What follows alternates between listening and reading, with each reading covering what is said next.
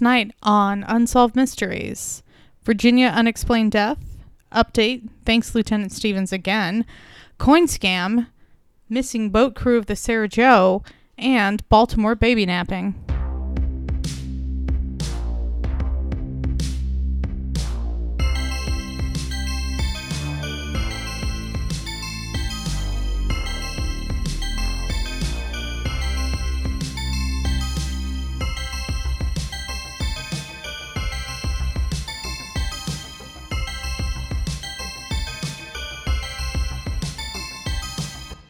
Hi, I'm your co-host Crystal. And I'm your other co host, Robert, and this is Reenacted, an Unsolved Mysteries podcast. How are you doing, Crystal? I'm doing I'm doing very well, Robbie. I've got uh, our third uh, but silent co-host, uh, Beto, my dog, Uh, is, is curled up next to me because it's quite cold in my apartment. Cold. Well, I mean, relative. I mean, it's like got down to like 68 65 degrees. degrees here today. it's a little chilly. I turned the heater on. Okay. Um, I understand the rest of our country is freezing to death, and I am sending warm thoughts their direction. are you going to change your Facebook image uh, to have like a, a blurred snowflake overlay? Or. Is that a thing people are doing right now?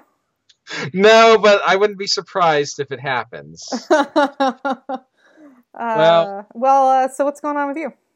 Oh, well, um, I'm actually taking a slight break from an extended tour of house sitting for someone. Mm-hmm. Um, yeah, this, this, it's like a five or six day long thing while they're down in Monterey, taking their kids to aquariums or something. Um, it's, I was really excited about it because they have Netflix, and I was just going to gorge myself on that. But within like the first two hours of watching Netflix, something happened to their Wi Fi What? and I don't know what because I'm not a technology guy Mhm. and I can't figure it out. So, you know, much like DB Cooper, if he had landed out in the middle of the woods without his trusty knife and Mhm. matches, Mhm. I now find myself having to subsist off the meager offerings of HBO, Cinemax, Showtime, Encore, and Stars, which is just barely enough to, to eke out in existence. That sounds rough. I am sorry, dude. I I know it, it, it's like it's practically like Robinson Crusoe conditions. Um, but yeah, I'm making it work. So yeah, well, that's good. That's good. Yeah. Um, I uh, have a few movie recommendations. oh, okay. Well, if you haven't watched them already for your HBO experience. oh, okay. Actually, I have one movie recommendation, and this is also to our listener viewers. If you haven't seen it already, although I think everybody probably has, I really recommend Get Out. oh, yeah. Did you watch that's- it? No, but I've read reviews, so I am definitely intrigued enough to watch that. Is that is that coming on H? Is that on HBO yeah, this month? yeah, it's on HBO this month. Um, I I, don't have HBO, and I saw it uh, earlier in the or last year. We're in 2018. Welcome to 2018. Also, this episode will probably come out by Oh, yeah. mid-year. Did we even wish each other a Merry Christmas? Um, no, but I didn't really wish anyone besides my mother a Merry Christmas. I Right. just, I just totally checked out for the holidays this year, and it felt great. I didn't do Well- anything, and I didn't go anywhere. yeah, that's pretty much my life Yeah. all the time. Uh, that sounds great. It was, it was, it was fantastic. Yeah. It's really Well, good. Well, I will definitely check uh, Get Out because I hear it's a, a nice sort of twist on racial sort of themed stuff. It's like, um, I don't want to spoil it for anyone, but if Right. you've seen Look Who's Coming to Dinner, or Guess Mhm. Who's Coming to Dinner, um, with with Sidney Poitier, do you remember? Look who's coming to dinner. Look Who's Coming to Dinner. Look out! Dinner. It's coming to dinner. No, I think it was Guess Who's Coming to Dinner. What is that movie called? yeah, yeah. Guess Okay. Guess, I- guess who? Uh, guess who's Guess coming Who's to dinner? Um, yeah, if you've seen that, it's like that, uh, but in reverse and absolutely terrifying. So Fascinating. yeah, so kind of nothing like that. I mean, it's that's where the Well- premise starts, and then Right, right. No, it, it, it Yeah. it's a useful tool for you know your description as as a starting point to describe the film. yeah, uh, it perfectly makes sense. I'm sure. I I had trouble sleeping for a couple of nights after I I was uh, disturbed to my very core. Uh, but for that reason, I'm saying best movie of 2017. Best movie. of last year. Yeah. Yeah, and I, there were some good movies that came out last year, but that one really, uh, I think, was an instant classic, and it um, uh, is a lot to think about, and we will discuss it after you watch it and not on the podcast. Anyway, Right. um, we should should- probably get on to uh, yeah. should, should we get on with it? I, I also wanted to do a little the our shameless plugs at the beginning of this Oh, yeah. since we're having some chit chat. Uh, of course, if you want to reach us on Twitter, uh, we're at reenacted pod. We have an email address also. It's reenactedpod at gmail.com. Uh, if you feel like telling us to shut the fuck up, if you want to say something nice, though, we'd really appreciate if you left a review for us on iTunes um, and let us know if you're having any trouble doing that. I'd also like to give a big shout out to our Irish listeners. What? I don't know how many there are, but the the behind the scenes uh, statistics are showing me that there is at least one or two uh, really prevalent listeners in Ireland. So top of the morning to ye in Ireland. I'm glad you found us. That's that's all that's all I have for shameless self promotion at the beginning of this. So That's that. I, that's actually kind of exciting to hear. Thank you for sharing that.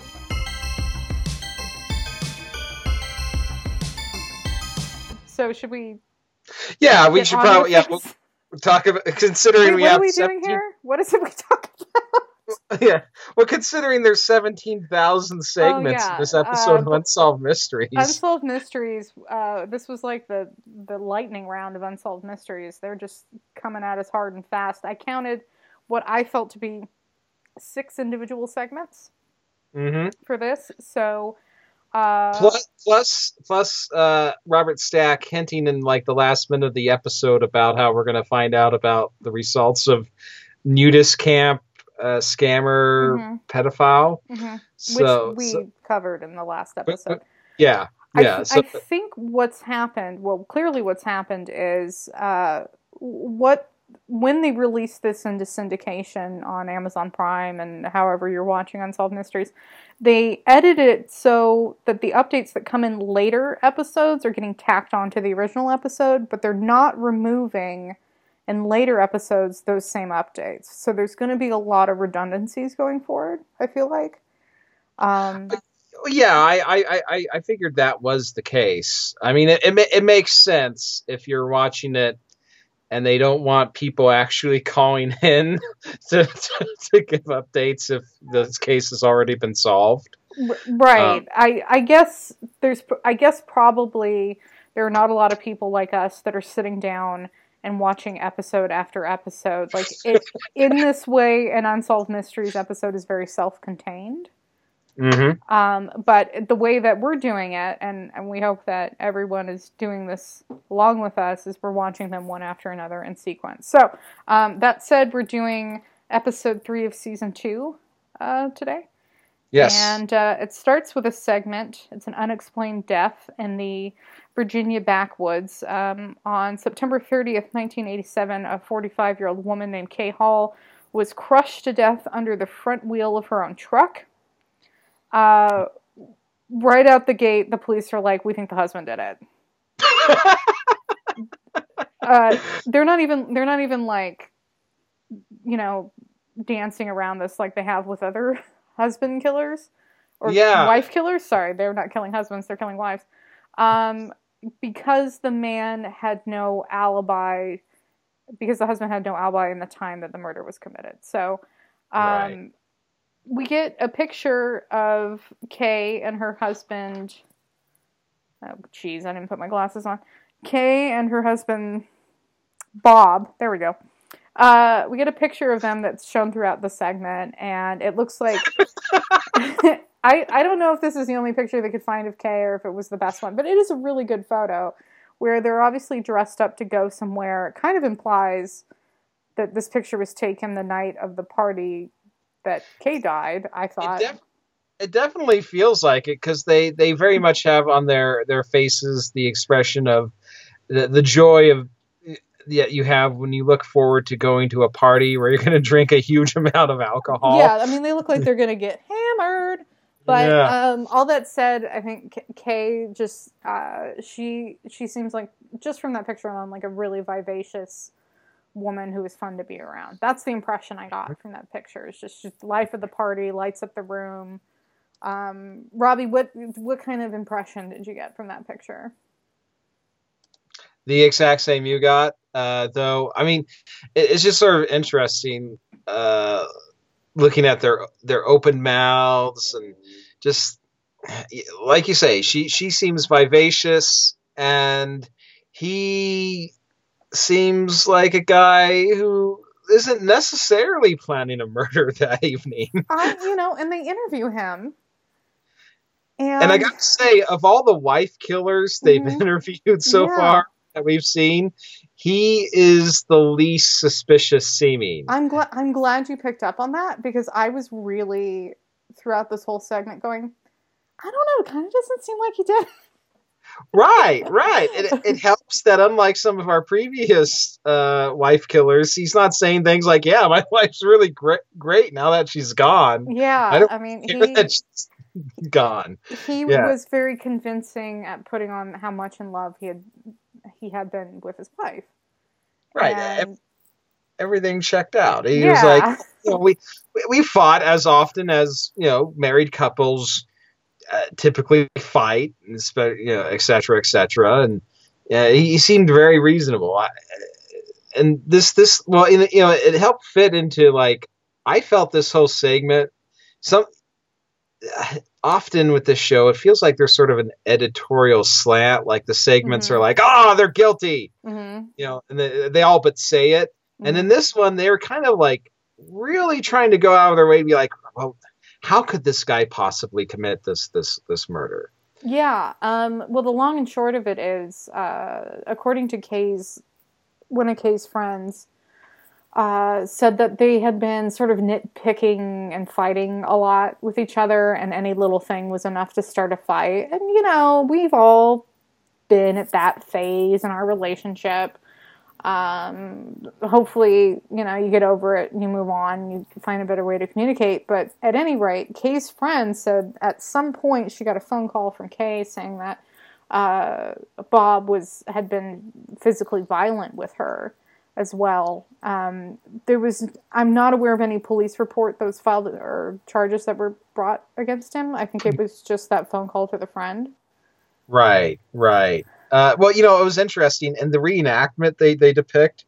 They have one where they're going to go to surprisingly a party, and Kay wants to take the jeep, and uh, her husband's like, "No, you can't take the jeep." And she's like, "What? Why can't I take the jeep? Because that's what you got the DWI in."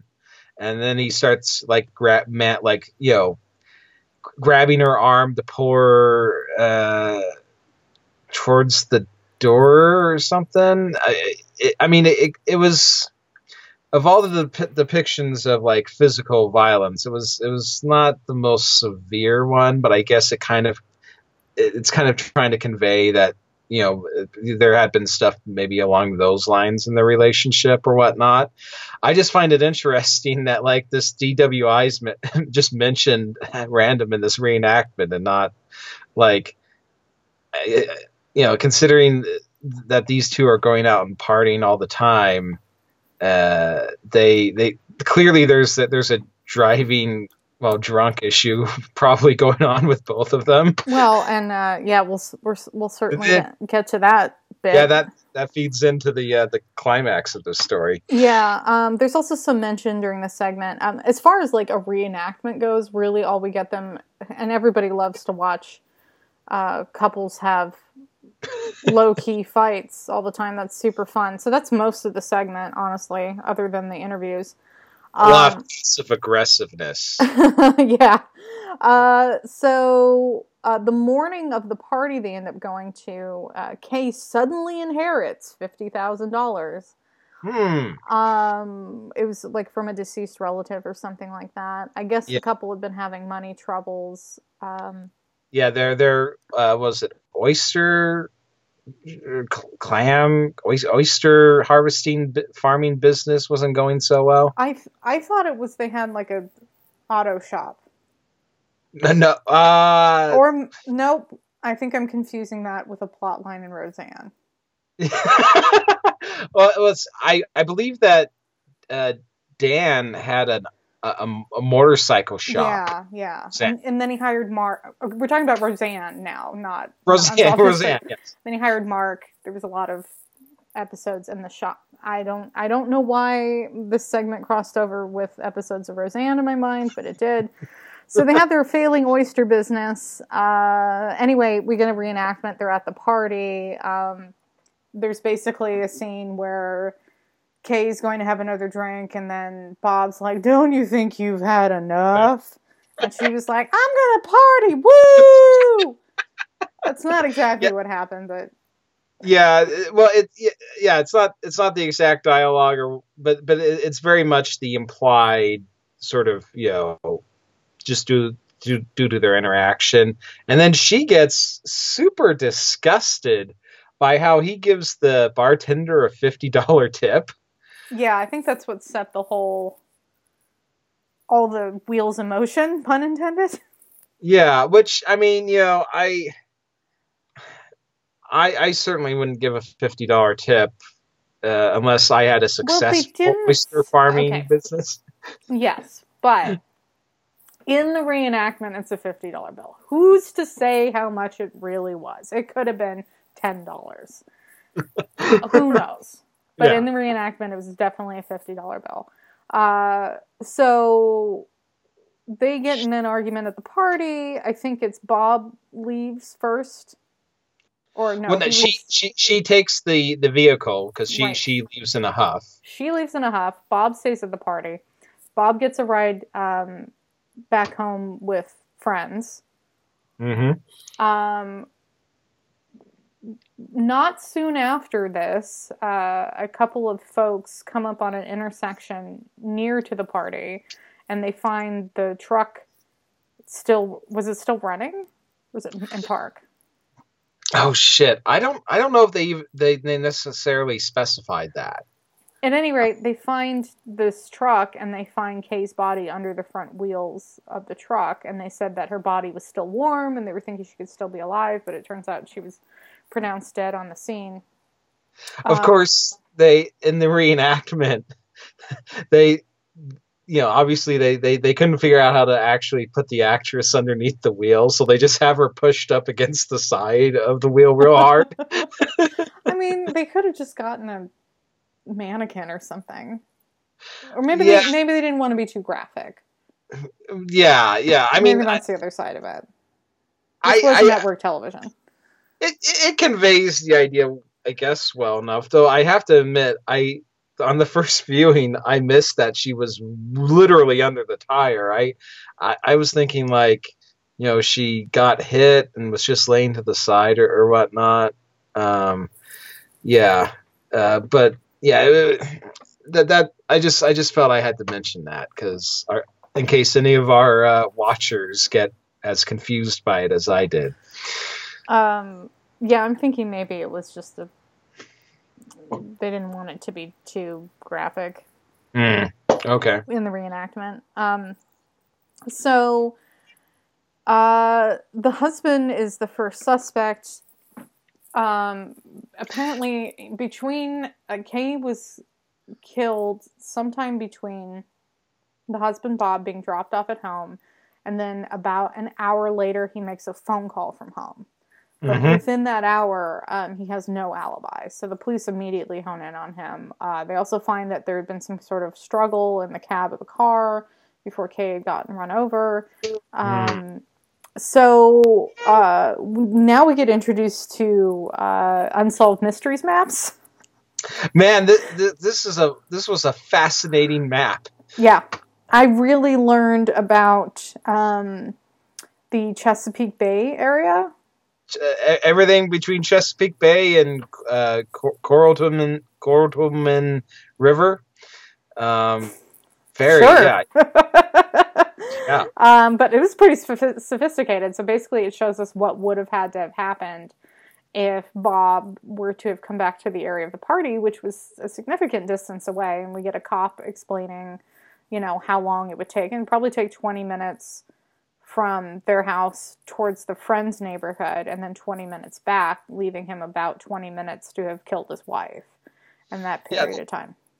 They really present it in such a way where it's like, you know, so surely, yeah, they present it as a pretty, pretty vital piece of information like how could this how could he have you know in just 20 minutes managed to track down his wife uh, offer da da da and get back.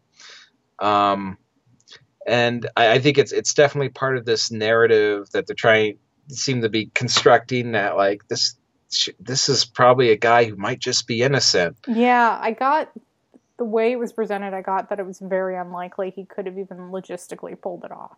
Oh yeah, like when they show the little uh, red line showing the path uh, the, the, he has to take to get to to to where her where her and the truck are.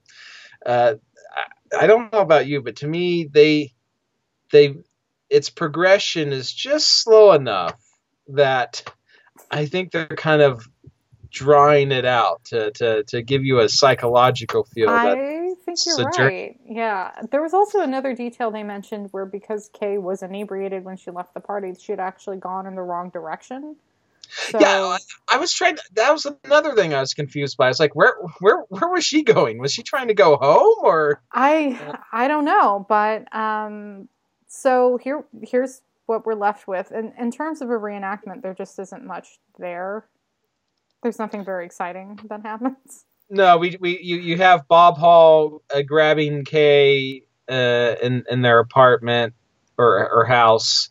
Uh, you have a passive aggressive, oversized tip reaction. Uh, you have people finding a body mm, allegedly underneath the tire of a truck. That's about it. Um, but we do get an update. Yes.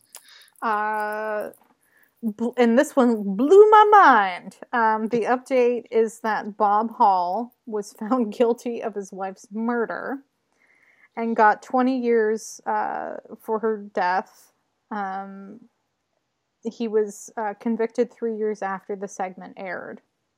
Yeah. Uh, and his sentence was eventually reduced to 15 years, and I assume he has since been released. But uh, didn't see that one coming, Robbie. I gotta be honest. Unsolved mysteries. We've noticed in the past that when they're not the ones who solve the case, they don't really spend very much time on it. You just get no. Like, yeah, a still image and just the basic details. And I kind of feel obviously that's part of the uh, uh, what's going on with this this very minimalistic update. But I also kind of think that they're maybe they're uh, feeling a little embarrassed that they were kind of trying to set this up as a uh, a man wrongly accused. Yeah. yeah um, but rightly, but he was rightly accused apparently. Yeah. So well, out because it didn't involve unsolved mysteries, so no, why should we care? We just get some sad white letters on the screen.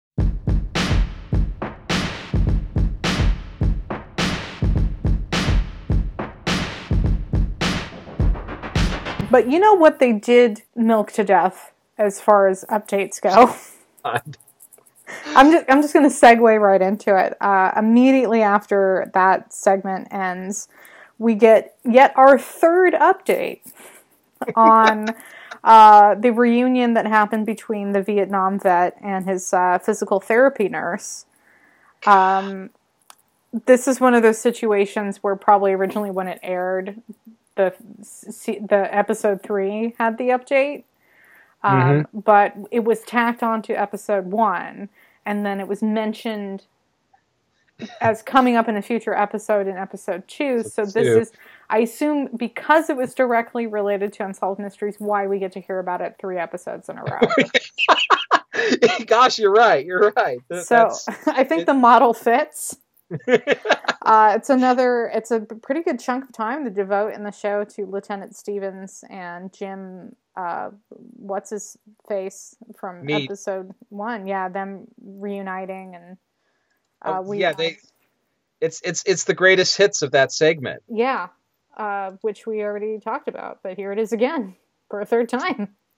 So, I, I mean, I it, it's a nice, war, uh, heartwarming segment, but we don't need to hear about it every single episode. What if it just keeps coming up in every episode of this season because they're so damn proud of themselves for having made this reunion happen? like that one person who had one great accomplishment in their life and they mention it ad nauseum uh, whether it's you know the, the one hit wonder band or senator lloyd bentsen's big zing on dan quayle in the 88 vice presidential debate Oh, that's exactly what I was thinking of. I'm glad you made that reference. the the i knew jack kennedy he was a good friend of mine and senator you're no jack kennedy Yeah, that's the one. man wow i uh, i'm glad that It's like he read my mind with that. I was just like, ah, Dan Quayle, you crazy guy. He's taking credit for that one thing he did. Yep, yep. Uh, was wasn't it Dan Quayle that couldn't spell potatoes or potato? Was it? Yes, he was the one who was was in that situation. I think if I understand, if I recall correctly, he was you know he's at some school or something, and they were having the kids write words on the board for a spelling bee or test or something, and he had a list of the words they were supposed to spell, and you know, I guess whatever teacher handed him this list apparently didn't know how to spell potato either because the word he, the spelling of it he had was wrong Mhm. uh, on on the on the list. And to be fair to him, if I was in that situation, I'd probably probably flub it too because potato is a word that I sometimes feel insecure about. I feel insecure about potatoes plural, um, but it's because of this story. Be- because of, of what happened with yeah, I Dan don't. Quayle. I don't want to pull a Dan Quayle every time I have to write the word potatoes. Yeah, uh, he he unfortunately uh, for him, that's that that's the one thing he's going to be known for. um, dang. Uh, Hey, you want to you want to talk about a, Talk about coin scam? scams? yeah, I love to talk. And I'm about. not talking about Bitcoin. Oh no, this is real coins that you can hold in your hand. Right, right. Uh, so we get a segment that takes us to the, the big city, New York. Um, and it even starts out playing a piano only version of New York, New York. So it's not the. Um, who sings New York, New York? Is it Frank I Sin- yeah, I feel like it's Sinatra. Yeah, I, I, I don't think I've actually heard the the actual performance of it. I've only heard like the Gremlins 2 performance of New York, New York. Uh-huh. Yeah, whi- whi- whi- which is very cat. Um, but anyway, uh, I this this is an interesting segment because it's not really presented in such a way where they ask you to provide any information. Uh, you you you said it best yourself in our, our text messages between each other. This this was not a mystery. This was a public service announcement. Um, Yeah, there's no call to action other than don't get involved Don't in this mess. scammed. Yeah. Uh, basically, what the the con they're they're describing is a situation where you will get approached by someone on the street who shows you this bank envelope with like valuable coins and those white square holders. And this person is telling you like look i just found these. Can and uh, uh, there's like a phone num- number written on the bank envelope. Can you call this person and try to get him his coins back? And they when they talked with the particular one of the it, people who got duped by this And and God knows why he admitted to it on national television. What a fucking idiot. uh, yeah, uh, it's it's it's not the only questionable decision he's made. He was just like, So- Yeah, I was being a little bit greedy, but I thought I was doing a good thing too, but mostly I'm a little bit greedy. Hey, I'm from New York. That's my impression of that guy. That's pretty good. ah, thanks.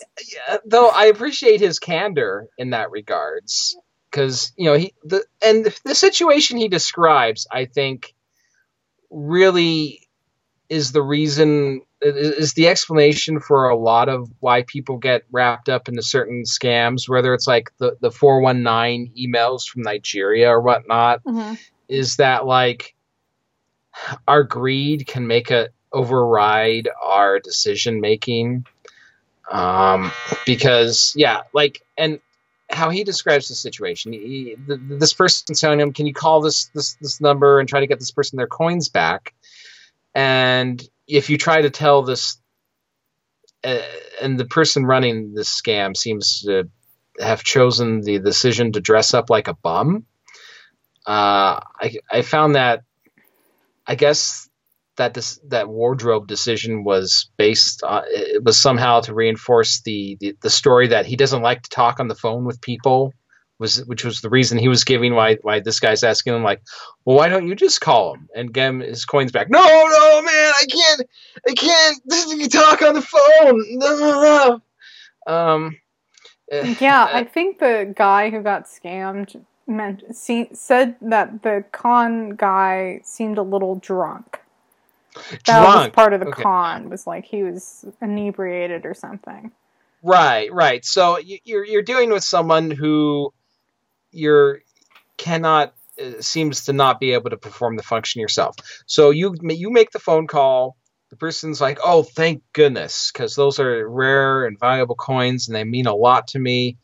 Um, so yes, uh, please. Here's my here's this address. Please come by here, and I will, you know, reward you with, uh, you know, a thousand dollar reward to, to to get these coins back to me. And also, the the the person that you just described who found them, can you please just give them s- some money too to to thank thank them for their uh, for their efforts? And this is where the con is because the the individual in, question was like, "Oh, okay. Well, gosh, I got a thousand dollars coming to me. I can easily part with a hundred dollars." And in fact, he he likes to brag that he actually he gave the guy a hundred and sixty dollars. uh, you know, so he wasn't just giving him the What is- minimum. what was he giving him a tip? yeah, well, you know, it, I guess you know the thing is, is like, you know, because you know, even though he's being greedy, he's still a good guy. So you know, he's getting he's getting a thousand dollars off this deal. What, what's an extra sixty to this this poor drunk wino who found the the coin uh, thing? So yeah, he uh, he makes the phone call and. There's there's not much to this reenactment other than the initial interaction between the mark and the uh, the alleged drunk guy. But what was really fascinating for me was after the okay, you obviously are thinking the exact same thing. Yeah, It's after the phone call ends, you see the guy on the other end of the line, and it is obviously not a doctor or professional. It's it's just you know basically the kind of guy who wears a suit over a, a Hawaiian shirt. He he gets off the phone off a, a payphone in what seems to be, I don't know, was. Do you think this is like the sort of lobby that you would see in a place like the El Cortez in Reno? probably. Yeah. Um, and he sits da- he sits down on what is a very um, angular right angle yellow chair that might be made out of plastic. And standing next to him, leaning against a wall, is obviously supposed to be some sort of prostitute who's wearing a, a white tank top and a thigh high mid thigh length green skirt who is I don't know, I guess uh, polishing her nails. Uh, They took a just- lot of liberties with this, didn't they? yeah, yeah. I mean, ob- obviously they. uh, it does a good job of conveying just how sh- you know shady the, the people are involved in this con. yeah. Who knows whether any of this is true? But I mean, clearly you see this. You know, this isn't a guy who's going to reward someone with a thousand dollars for their. No, this man is re- not a serious coin collector. He's not, not trying to get serious. his valuable coins back. not at all. Um, so the mark, he's given the money to the person who gave him the coin envelope, who disappears off into the crowd. I thought it was kind of questionable having a, having the reenactor wear a bright red shirt because that that's probably the most conspicuous shirt you could wear and least helpful for disappearing in the crowd. But whatever. Uh, then they the mark arrives at the address he was given, which is actually just you know some uh, what apartment uh, set of apartments somewhere on the Upper East Side, hmm and uh, he has a, he has a conversation with the doorman, and this poor doorman has had what was it, dozens if not hundreds of co- No, of this what- This is what I was laughing at earlier. The doorman says it has been three or four thousand people a year. oh thousand yes okay That, so break it down. That's like four people every day yeah come into the door. But also break it down. Okay, so if the con man is making off with at least a hundred dollars, right? That's the whole Mhm. scam: is get someone to give you a hundred dollars. yeah Um, I don't know why that part makes any sense. Uh, give me a hundred dollars and then you'll get your money. What do what does this person have to do with it? Why do you get a hundred dollars? I don't understand. But anyway, uh, I think I'm missing some fundamental part of this con. Uh, doesn't make a lot of sense to me. But if you're doing, let's say, three to four thousand of these scams per year, um, and each one of those is at least a hundred dollars. We'll say at the low end, you're making what three hundred thousand dollars damn to four hundred thousand dollars a year off this coin scam. at at 1980s valuation of money Yeah. Uh, but apparently this this thing it's all over the eastern seaboard. Oh yeah, because Stack mentions it's in Florida, it's in all sorts of states. yeah, it's which- Boston, it's Baltimore, it's Chicago. It's does does know. that mean that there's like multiple groups this running this? shit was nationwide. It was everywhere. And people were falling for it left and right. Unsolved Mysteries said we've had enough. We've had enough of people getting scammed. We know this isn't a mystery, but we're going to put it on the show because people will listen to Robert Stack. True, true. Yeah, so if someone comes up to you and hands you an envelope with like three coins in it that you know, on the little paper holders it says they're worth thir- you know, $1300, uh it turns out they're just going to be like an Indian head penny and Which means they know, had, at least in New York City, three to 4,000 Indian head pennies. pennies circulating around. Yep. Yeah. Man, yeah, this, um, I think there was some Chuck E. Cheese tokens. They weren't worth anything. Right, right. I mean, like these these scam guys, they're they're, you know, if the person doesn't fall for for it, they're just out like a couple of bucks. And obviously, if you're raking in three hundred thousand a year, Yeah, uh, you can you know, those Indian pennies. totally, man. Yeah, this this is um, You know, I think it's been long enough though that like, you know, Robert Stack told told everyone, don't to fall for this. it, don't do it, and then no one fell for it ever again. But I think it's been enough time. It's been about thirty years, but maybe this is a prime time for a comeback of this con. are you are you proposing that we that we become coin scammers? Yes. And what I'm saying is, we get on eBay right now, invest everything we have in Indian pennies and Monopoly tokens. And we take this shit on the road, is what I'm saying. Because no one listens to this podcast. They're not going to know it's us. Greed is enough like greed will override it's the whole reason why 419 scams work Mhm. is you know like it's totally ridiculous the idea that you could send out you know, five hundred dollars of what is essentially untraceable cash out of the country, with no way to track it, no no no accountability, and expect that you will receive millions of dollars in return. It's a ridiculous pro- uh, proposition, but you know the idea that you could end up with 13 or 14 million dollars is is so such a huge amount um, and it works at the smith's grocery store in dayton Mm-hmm. i asked i asked one of the clerks that works at the um, you know services counter and she says that every week they have to turn away three or four people who are trying to send money to nigeria or other places um, so I mean, and that's just in Dayton. Like there are three or four people in Dayton every week who are trying to send money out to Nigeria. So That's intense because there's only like 20 people total that live in Dayton. Dayton, exactly. Um, Do you think it's the same like three people every week though? You know, maybe that's it.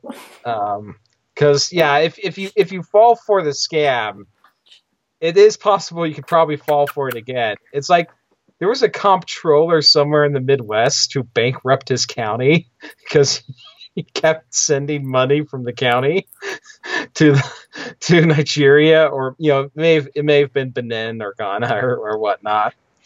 Um, but basically, the lesson here is yes, Crystal, we should be, become coin scammers because people will fall for it.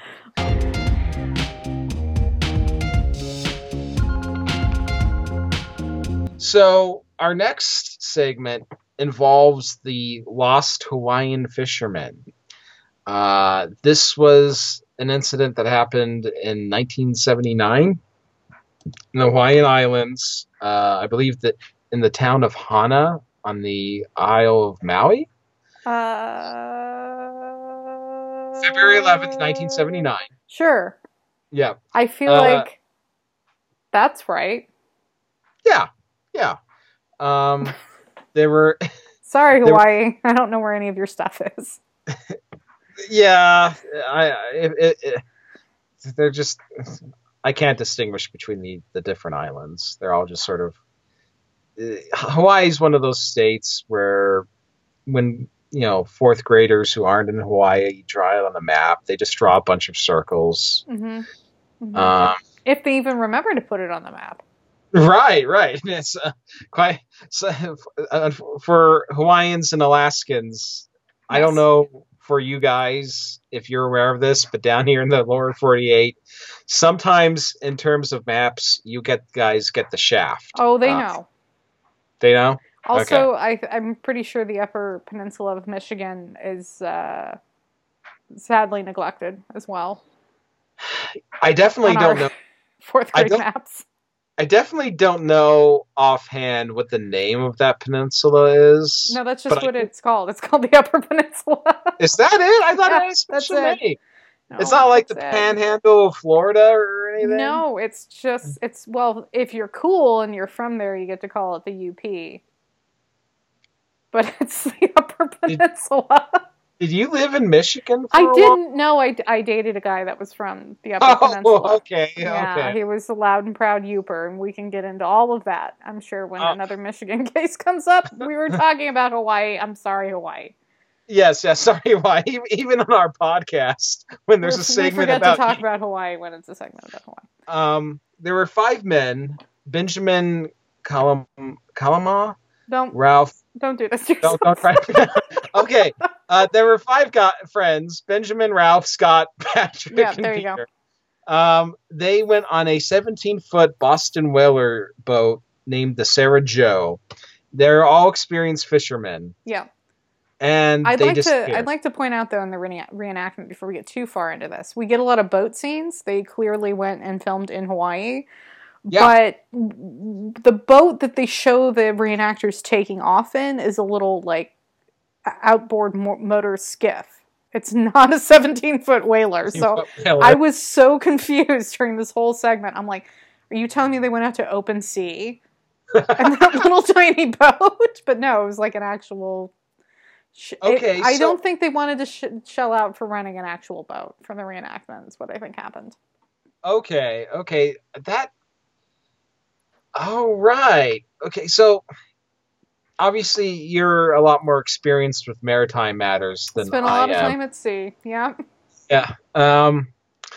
So with a 17 foot Boston whaler, Mhm. would that be the sort of craft where it might be plausible that you could survive on if you were traveling between Hawaii and someplace several thousand miles away, like the Marshall Islands? Um. Yeah, it's not really intended for that though. A whaler obviously is just a little. It's a fishing boat. So, uh, f- boat people feel free to. I mean, I, I anticipate the Irish listeners will immediately get at me for this, but uh, it's it's going to be a 17 foot boat. So just picture that in your mind. Um, it probably doesn't have an outboard boat outboard motor. It probably has an internal motor, so that Okay. just means you can't see it. Um, it's it's underwater, and then um, it it would have like a probably an under deck area, Right. a small All right. under deck area. This is not a big boat. I mean, I'm not Yeah. trying to say it's big. It's bigger than a little putt putt that they showed Right, in the right. enactment, but It- it's It, it would be more because it would be more plausible that people could live, uh, survive on this than in that completely exposed yeah, uh, little motorboat uh, that they are depicted in, in the reenactment. yeah. This boat disappears. Um, unfortunately, you know they ser- they they do a, a pretty big search on it. Um, you know, the Coast Guard's involved. Uh, this uh, marine biologist, for some reason, are I mean they're they're, they're en- enlisted in, in the search as well. No one finds it. I guess people eventually come to the conclusion that they're lost at sea. And then 10 years later, um, John Naughton, who was one of those marine biologists that was involved with the search, is in the Marshall Islands, and him and his crew find uh, the the Sarah Joe on an island. hmm Um, at least what's left of the craft, because in the reenactment, uh, this they obviously just got some really ramshackle bit of wreckage, and it's it's on the beach, and a short t- distance from there, they find a grave. It has a, a cross in it, and then I guess they said it, what was it, coral or no? Um, some rock, sea rocks or something stacked Sea rocks. yeah, okay.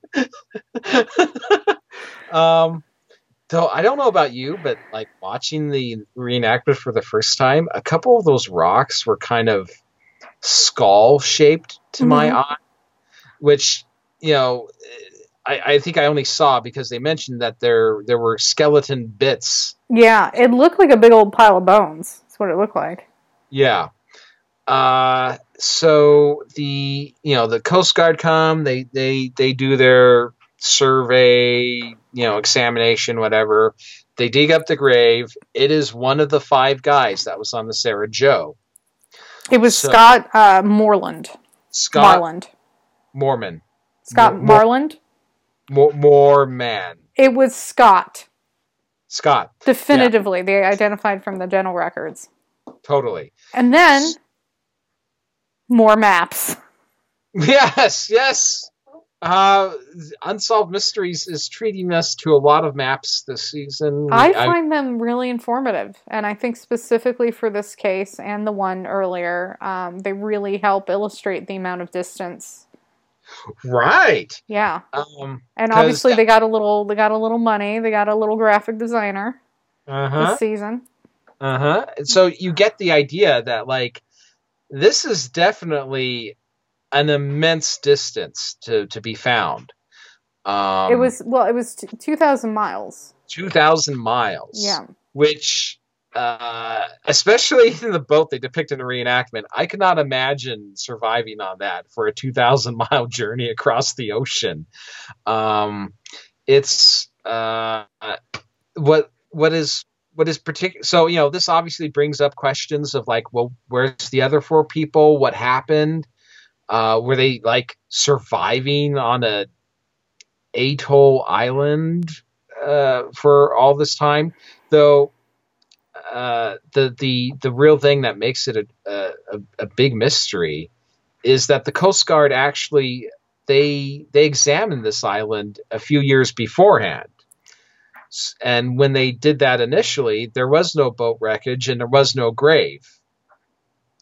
So this is this is what makes it uh, a lot more tricky because my my my my thought on on this if it wasn't for that would simply have been um, well the grave is also a, a question. My but my thought would have been like they got swept out at sea.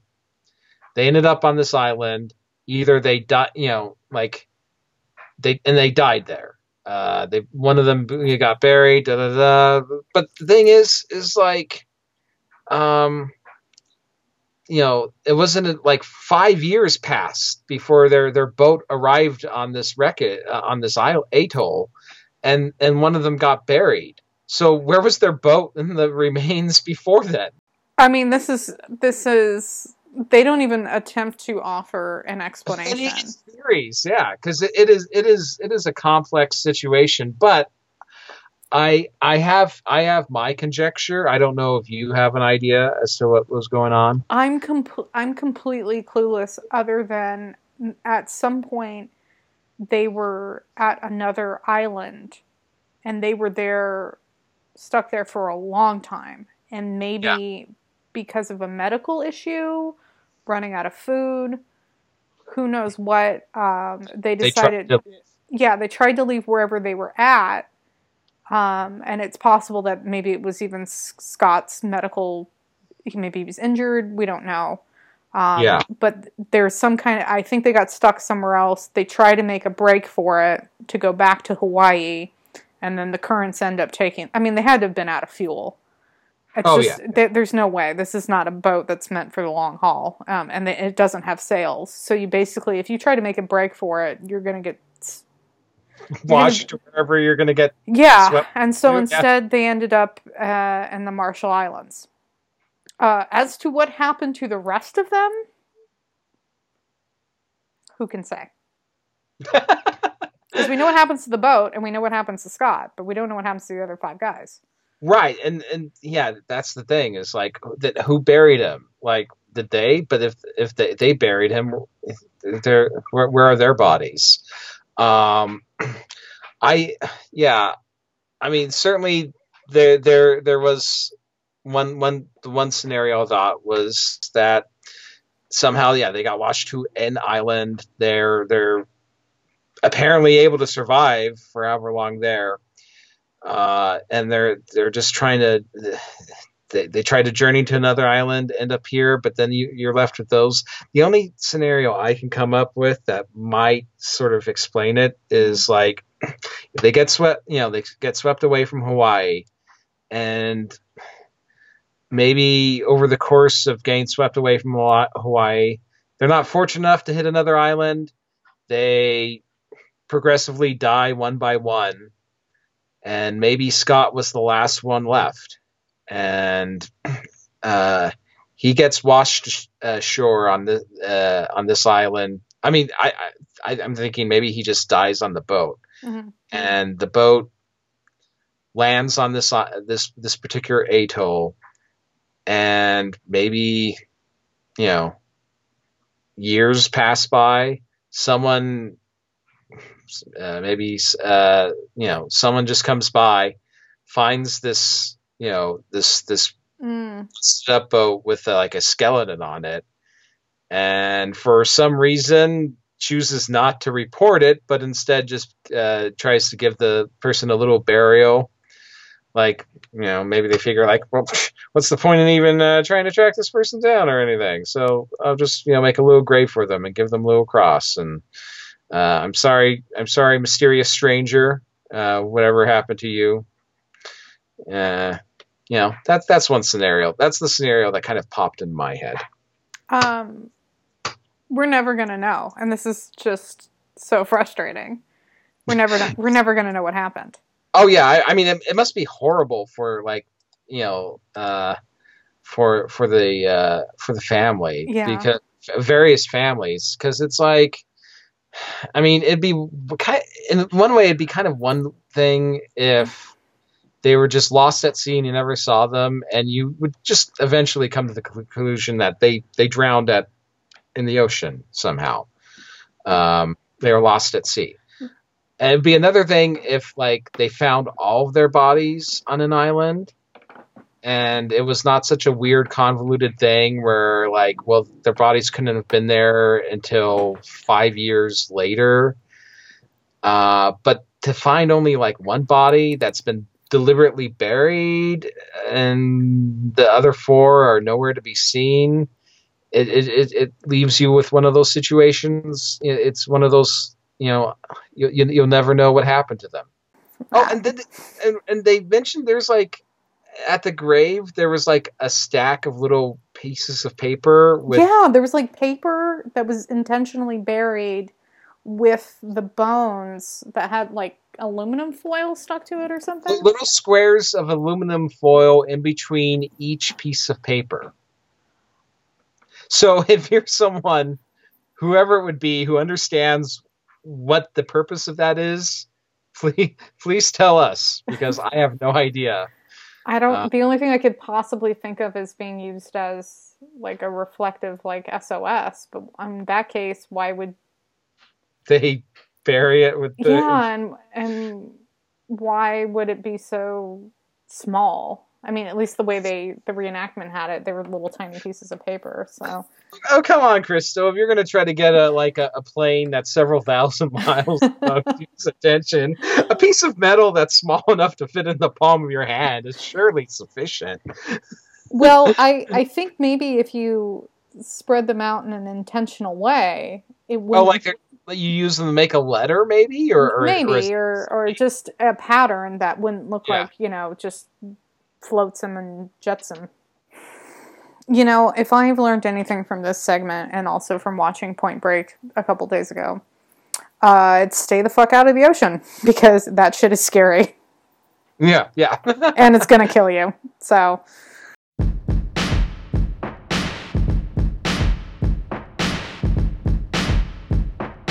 I think uh, I think we passed by the segment that we're not going to talk about. um yeah we we kind of sailed by it if anyone was but- paying close attention Yeah, I, and I feel kind of obligated to, even though I'm not going to talk about it, I am Mhm. going to mention it.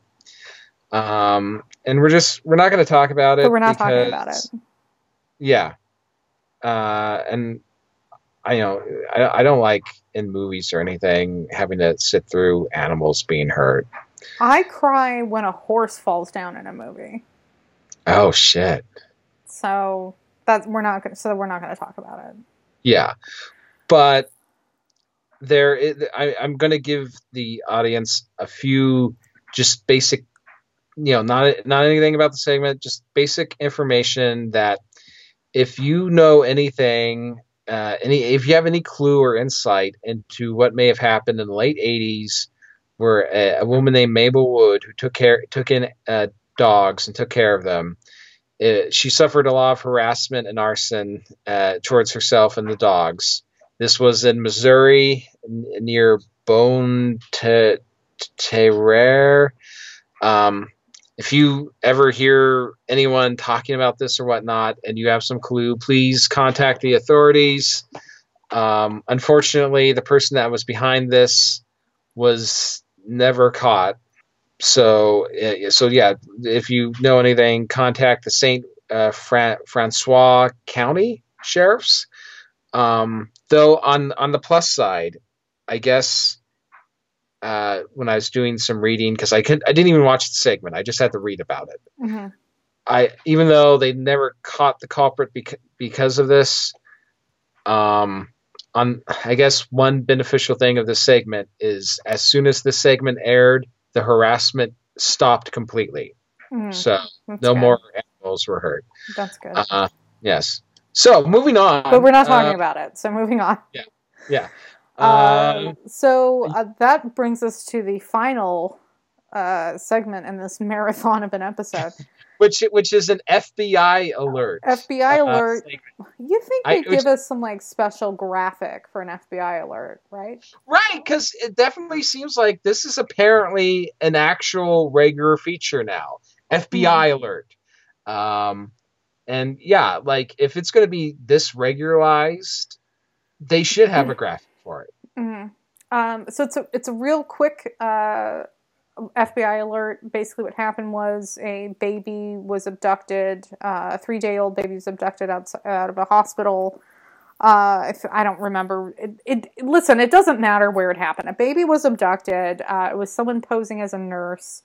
Um, we get some like various drawings of what the nurse may have looked like. People were saying she was East- is right. The she was East Indian. She was African American. She may have been Hispanic. Nobody Pakistani. Pakistani. Nobody can quite, you know, pick up on what this woman looked like. All the drawings look different and weird. Um. anyway, uh, the the family is uh, clearly. I mean, who wouldn't be? They're they're completely devastated, right? Yeah. Uh, but we immediately get an update, and Robbie, they got their baby back. Yes, yes, They're- it's Baby back. They It- got their baby back. uh, baby back, baby back, baby back. uh, so they got their baby back. Um, the baby's name is Avery. They got uh, they got the baby back. Sorry, I was watching this segment and I knew I was going to do it.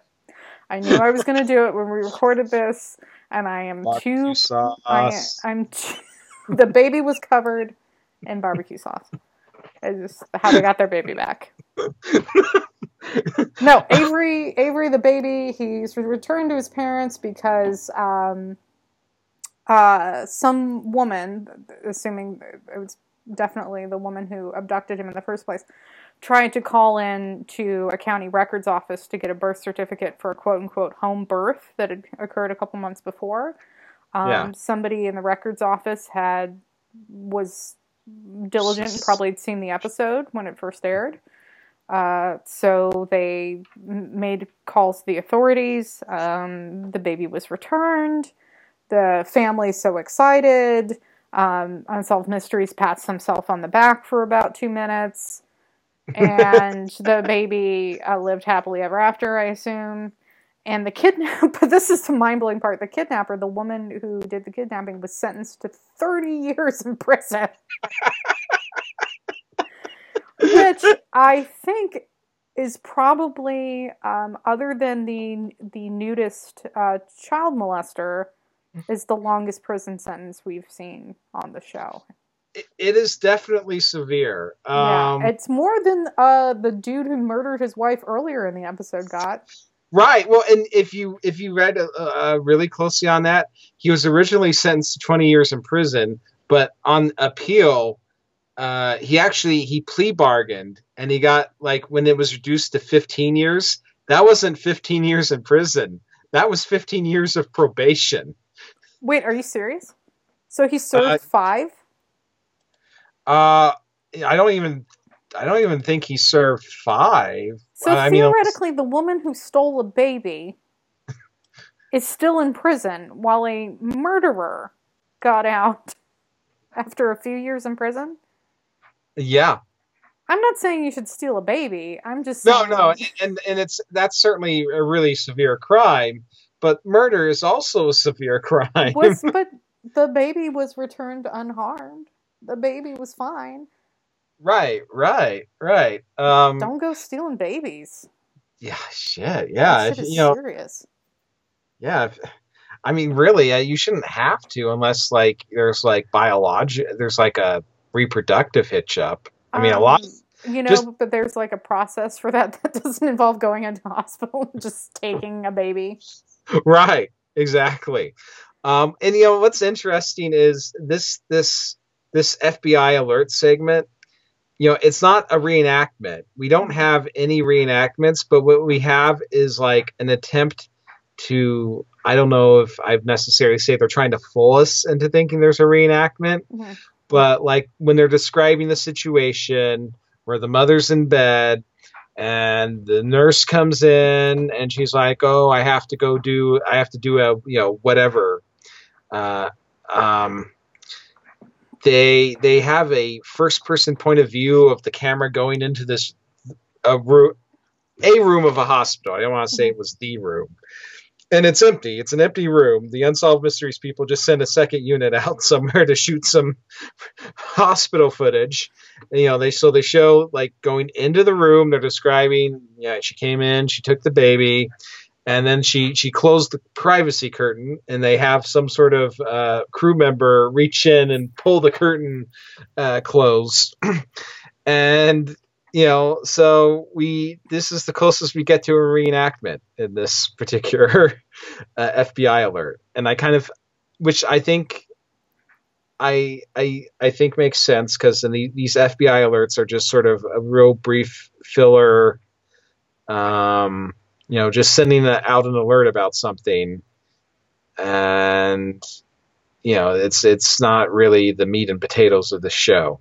You know, what's interesting is like when season two started, didn't that con- consist of like only two two reenactments, and they were both half an hour long each? Mm-hmm. Mm-hmm. Yeah yeah, this is uh, this is uh, this is there's a lot of jumping the shark this season. Yeah, um, they're gonna keep us on our toes. I feel like Yeah. in season two. Well, and I kind of feel like each each one of these episodes so far we've watched in season two has had an unexplained segment, and I kind of get the feeling that like when season two started, they saw they looked at like the responses uh, of, of what people liked, Mhm. and there there were not very many explained segments in season one. They, it, you know, they were like only what every third episode or so. Mhm. So they, this is falling into what I definitely more remember from the show, which is you had three, you know, real mysteries, and then you had some sort of either UFO or ghost or miracle or whatever segment. You know, I really am intrigued by this Hawaii unexplained one because it isn't. A bullshit. It's not know, bullshit. It's a real mystery for which there is no explanation, Oh yeah, yeah, for sure. and I it's mean, not. And and no, and they're not even trying to like say it was this or that. Okay. They're just like, here's the facts. We don't know what happened. right. Uh, and that to me is truly chilling. Oh yeah, because no, it's for sure. very just guys stay out of the ocean. Like you are a land mammal. Stay away from it. It is dangerous. It's bigger than you. It's more powerful than you. It takes what it wants just stay out of the ocean.